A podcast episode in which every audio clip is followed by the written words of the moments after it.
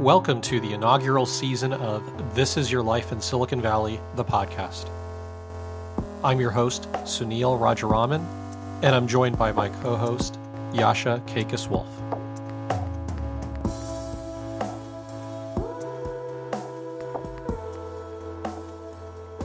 Do what's that ten thousand hours thing? Like the like if you just I don't know do podcast interviews for ten thousand hours, you're automatically put into the class of expert podcast people. Well, I think if you do 10,000 hours of podcasts, you will have a sore throat and uh, you might have a viral infection. But Malcolm Gladwell is one of my least favorite authors of What? all time. How could? But he has like the coolest haircut ever.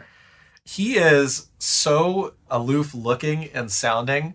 Just the very thought of his voice makes me cringe. So, well, that's good to know. Um, I guess I got to bring back all your Christmas presents that I got in advance. We uh, we met Chris Michel. You've actually known him for a while. I met him for the first time when we did this interview, and I got to tell you, like this guy is the epitome of the ten thousand hour idea. Like he has been a hugely successful military man. He was an entrepreneur. He actually founded military.com um, back in the day in, in the late nineties, and then on top of that, has been a venture capitalist and now is a world-renowned photographer. Like this is the guy who puts in the hours and becomes the expert in everything that he does. I think that's one of the things that's really fascinating about him is that when he takes up a craft, he puts the time necessary into it, is not diverted, and is is really an artist at his core. And our discussion with him is, you know, really deep and fascinating about how photography has changed over time, how the city has changed over time, and you know whether he's optimistic or pessimistic about the future of San Francisco. I loved this conversation. Like it was so fun, and I wish it could have gone on and on and on. But I'll, I'll share one other thing that I thought was funny. So I didn't know him. You knew him.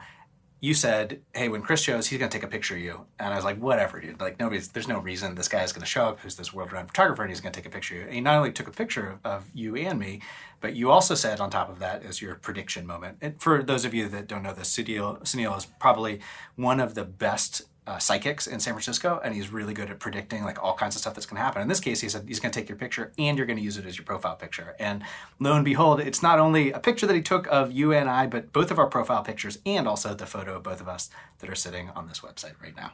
And a little bit more about Chris. Uh, he has sat on the board of you know publicly traded companies, including Castlight Health. He is a Henry Crown Fellow at the Aspen Institute.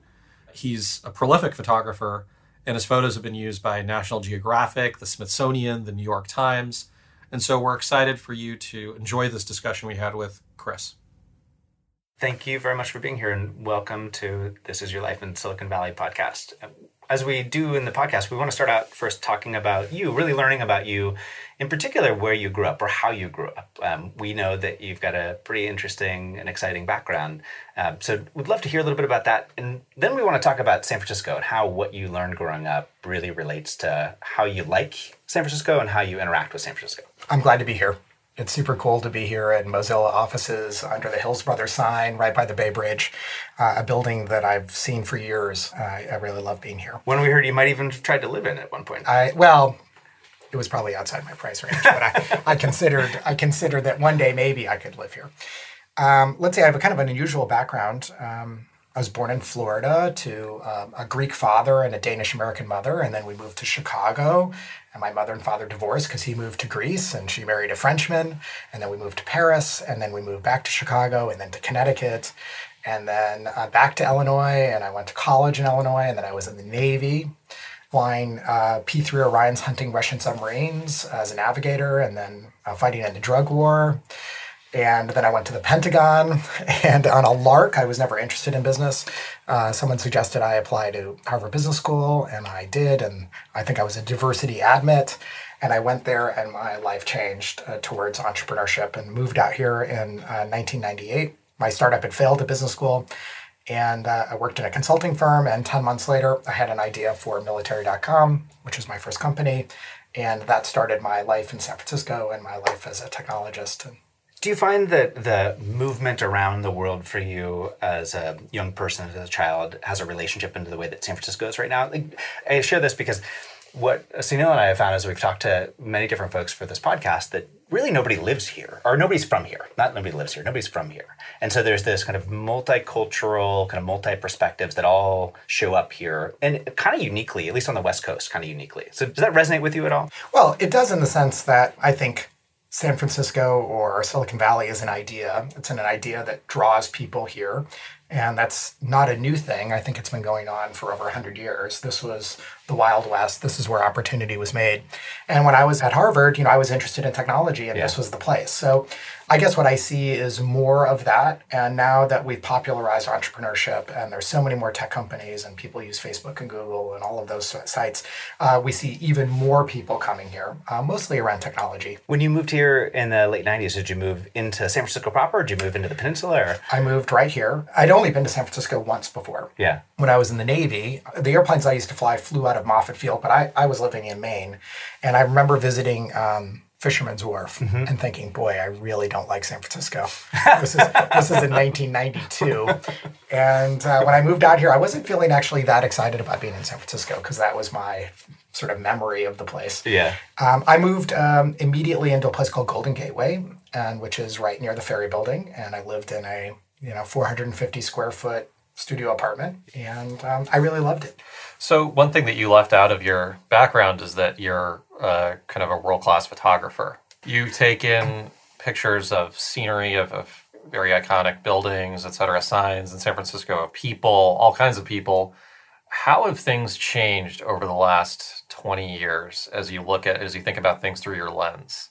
Well, to set the stage, after I sold my second company, I decided what it is I want to do with my life. And what I really wanted to do was take photographs that matter and make a difference in the world. So for the last 10 years, I've been shooting professionally and as a kind of primary of focus. And a lot of my photography is outside of the Bay Area. So I like, I basically do environmental portraits. So people in unusual locations, probably stressed. So North Pole, South Pole, edge of space. Um, I spend six or seven months of the year doing that. But I love photography and I carry my camera every day and I carry it every day in San Francisco. And Sunil, to your point, I've observed a lot of changes. And you know, there's what I what I think is changing, but then there's also when I observe my photographs, what's changed. One major change in all of my photographs is before 2007, there's no phones.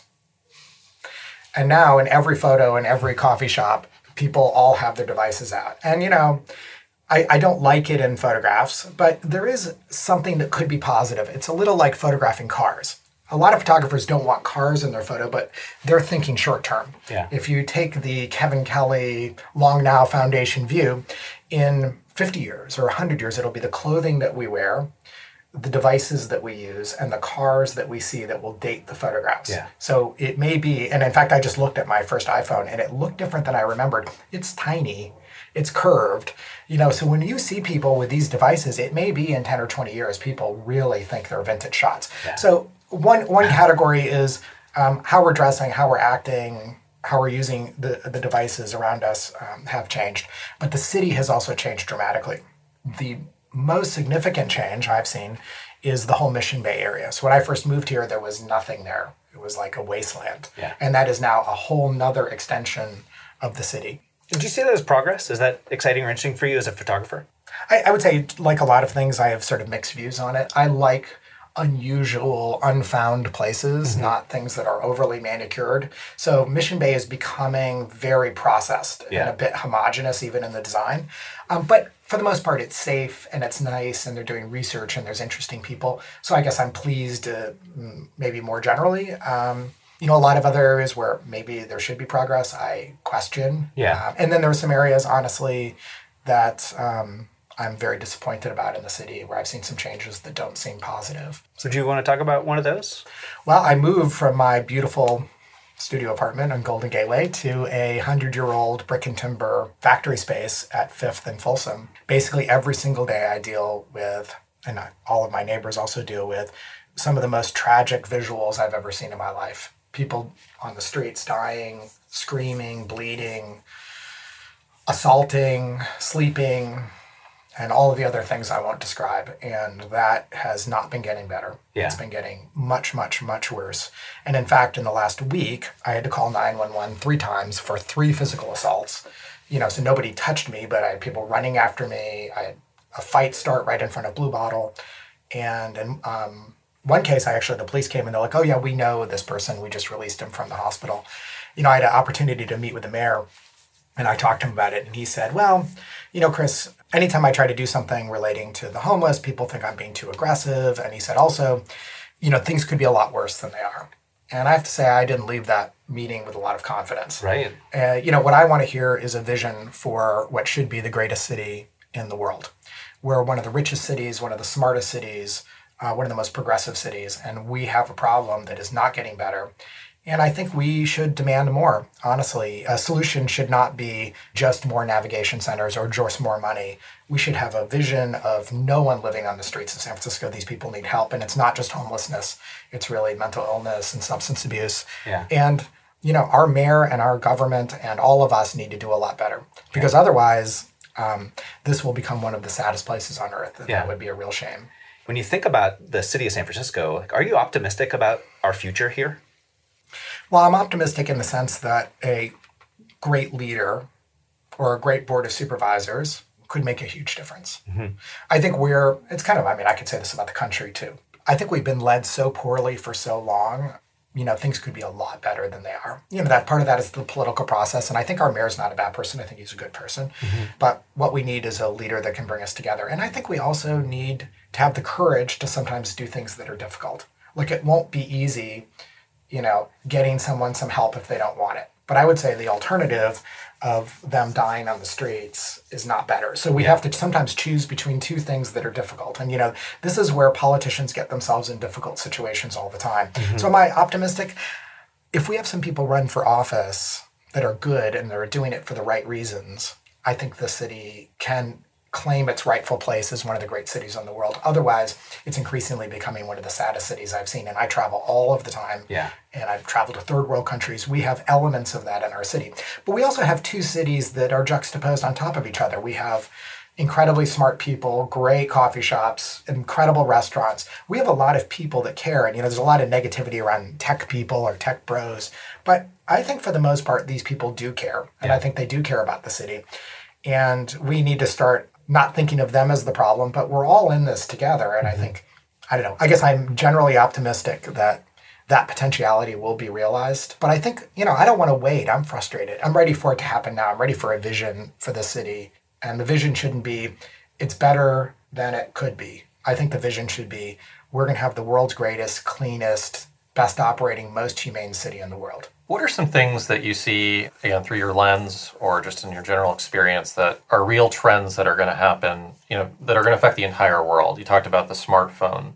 The rest of the world and the country, you know, fetishized San Francisco and the Silicon Valley in a way no one would have guessed that people, you know, want a device that they could touch and, you know, browse the web all the time and constantly. Are there other things like that that you're seeing that will will be pervasive in the in the near future? Well, you know, it's sometimes difficult for me to say. I mean, there's a few trends that I see. There's the technology trend. You know, one technology trend I'm seeing is a kind of recognition that social media is causing us some unhappiness. Mm-hmm. And I have lots and lots of friends that are quitting Facebook or they're taking the devices off of their phone. And so it may appear that we're moving even more rapidly into full on always connected.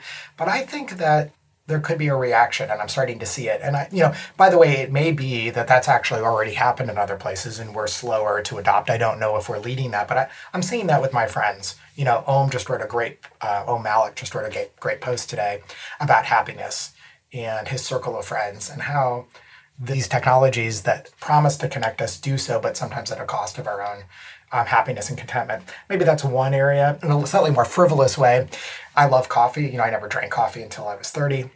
And my first coffee. How does that happen? I, you know, I was in the Navy too, and they drank coffee all the time. I thought it was kind of gross. I don't know. and I, I, when I was writing my business school applications, I had my first mocha. Mocha is the gateway drug to coffee. You know, you have that, and then pretty soon you're having a coffee, and then you're drinking like the triple espresso. You know, and I want to. I mean, I don't know about you, but did you guys go to Starbucks? What was your first coffee shop that you? Starbucks. yeah, Starbucks. So you go to Starbucks, and it seems cool, and the coffee seems good, and then you try good coffee. And then you realize that Starbucks is not that drinkable. I, I don't like it. I, I mean, I really can't even drink it. Now, if you go there, it's like unrecognizable. They sell so many different, you know, pastries and funny drinks that I, it's hard to even know what you're ordering. But I, I can't drink the coffee. And because I go to Blue Bottle and Sightglass and St. Frank and, you know, Viva La Tarte and Pinhole and Andytown Verve, which they just opened on Market Street. And these are sustainable coffee places that, that care a lot about the coffee. And it's delicious. And I think, honestly, that this is the trend in the country. If I were running Starbucks, I'd be worried. Yeah. Because honestly, I, I think it's more than just it isn't cool. I think it's just the coffee doesn't taste great, you know? So that's a problem. It's not a problem if you've never tried other coffee, but if you have, it's hard to go back. I don't know. Do you, do you guys have a. Yeah, I agree, and I'm seeing some of these. Uh, you have Philz, you have Blue Bottle, you have uh, other Yeah. places that are yeah uh, coming up, and you you of course have uh, your your supporter of Blue Bottle. Are you excited about the Nestle acquisition? Do you think that that will affect the quality? It's a great question. Well, Blue Bottle is of the third wave coffee roasters. They're the ones that took the biggest step. I'm an, I'm an investor in the company, and the company started to roll out more and more blue bottles, and they're very focused on quality. And you know, there's always a, a question: Can a company scale and continue to deliver quality? So far, they've been doing that. Uh, Brian and the CEO, uh, and James, the founder, are very focused on it. Obviously, they sell to Nestle. You know, that causes some anxiety with some Sure. people because some people don't like Nestle or some people don't like the little company selling out to the big company. I'm I'm not worried. I Yeah. think they the buyer is smart as a lot of buyers are where they're like, well, let's not wreck the thing that we bought. So I think it's going to be fine and what we might find is this is the it's not the death knell for Starbucks, but this could cause them some anxiety. What's your favorite place to photograph in San Francisco? Landmark. So my favorite photo shoots I've gotten to do in the city is I went with the Bay Lights project, Illuminate the Arts. So the Long Now Foundation said, "Oh, we want to go out with the Bay Lights people and photograph." And so basically, I mean, I you know I was in the Navy, I've done some kind of hardcore things, but I don't love heights. I don't love it. And uh, they're like, "We're going to go climb the cables, and you know, you're going to climb the cables, and you're going to go take some photographs." I go to the Bay Bridge, and it's Stewart Brand, it's me, it's Xander from a Long Now Foundation, it's an engineer, and it's the Illuminate the Arts team. And they basically hand us some, I don't know, climbing ropes and a harness, and we drive out to the center of the Bay Bridge. They put up a cone in front of their car. We climb over the side of the Bay Bridge. And when you climb over the side of the Bay Bridge, there's essentially, it's not exactly a true value hardware like ladder, but kinda roped in. And it's like, start climbing and you're so you're at, you're like hanging off the bridge and you're climbing up this ladder and you get to the top and there's like the cable. Then you clip in you know if you fell i mean i think the worst thing that can happen is you would dangle there above the cars. And so for the first like 20 feet you know you are really trying to keep it together. And it's and it's you know and you climb up and you know it gets really steep at the end and i'm getting Yeah. all these good photos. And at the end you have to like unclip and a guy is in a little like room up there with a hatch and he's got a pole and on the end of the pole is another hook. So he's trying to hook you're holding your hook and he's trying to hook it. He's missing over and over again. One inch to the right or left i'm off the side of the bridge. And he just keeps missing anyway. I got some great photos from that. And i will say it, it did it did affect my um, dealing with heights. The recommendation I have for San Franciscans and other people visiting is San Francisco isn't one place. Yeah. It's a lot of neighborhoods. And I've lived here 18 years and there are so many cool neighborhoods. And I just found one last week. I wouldn't think that I could find a new neighborhood. I'd never been to Diamond Heights. Yeah. And I'd never been to, um, is it Glen Canyon Park? Yeah. There's a huge, giant park down there with like all sorts of, it's like hidden in the city. I don't Yeah. think anyone knows. But I have other favorite parts of the city. Bernal Heights, I go to Pinhole Coffee on Cortland Avenue, which is amazing. North Beach is my favorite neighborhood. You know, Cafe Trieste is the coolest of the old school coffee shops. Yeah. Amazing, amazing place. The Filbert Steps, walking through there is amazing. I love the sunset, the outer sunset. I love being on Judah. Um, Java Beach Cafe is amazing. You know, there's a lot of great places in the city. And Treasure Island, you know, is really something, and it's going to be something else. Um, so I like going out to the other neighborhoods. You know, if you're a tourist coming here, you know, do yourself a favor and don't make the mistake I made and come to Pier 39, other than to see the sea lions. they're, they're cute. But Well, we have a, a closing question that we ask all of our guests about uh, your favorite Twitter follows. So, who are who are your must follow people on Twitter? One of the one of the people I really like to follow is um, the host of Marketplace on NPR, Kai Ryssdal, K A I R Y S S D A L. And I've taken his photograph a number of times for his new show, Make Me Smart. Molly Wood, who also works at, they are super smart, irreverent, and uh, on the problem.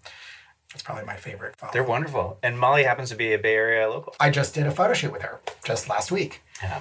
That's She's- like a du- you got you get like the double award for the favorite Twitter follow for picking somebody that's a local as well. That's awesome. Molly Wood is the coolest. Yeah. She's really awesome. And then, you know, Om Malik, I love at Om. Yeah, he's good, and he's a great writer, And, and the bold italic, of course. of course. well, uh, Chris, it was really lovely having you here. This was a great uh, interview. And, Yeah. We uh, could have gone on forever and ever. So thank you so much for being here today. Okay, we'll be here next week, same time. same time, same place. Same place.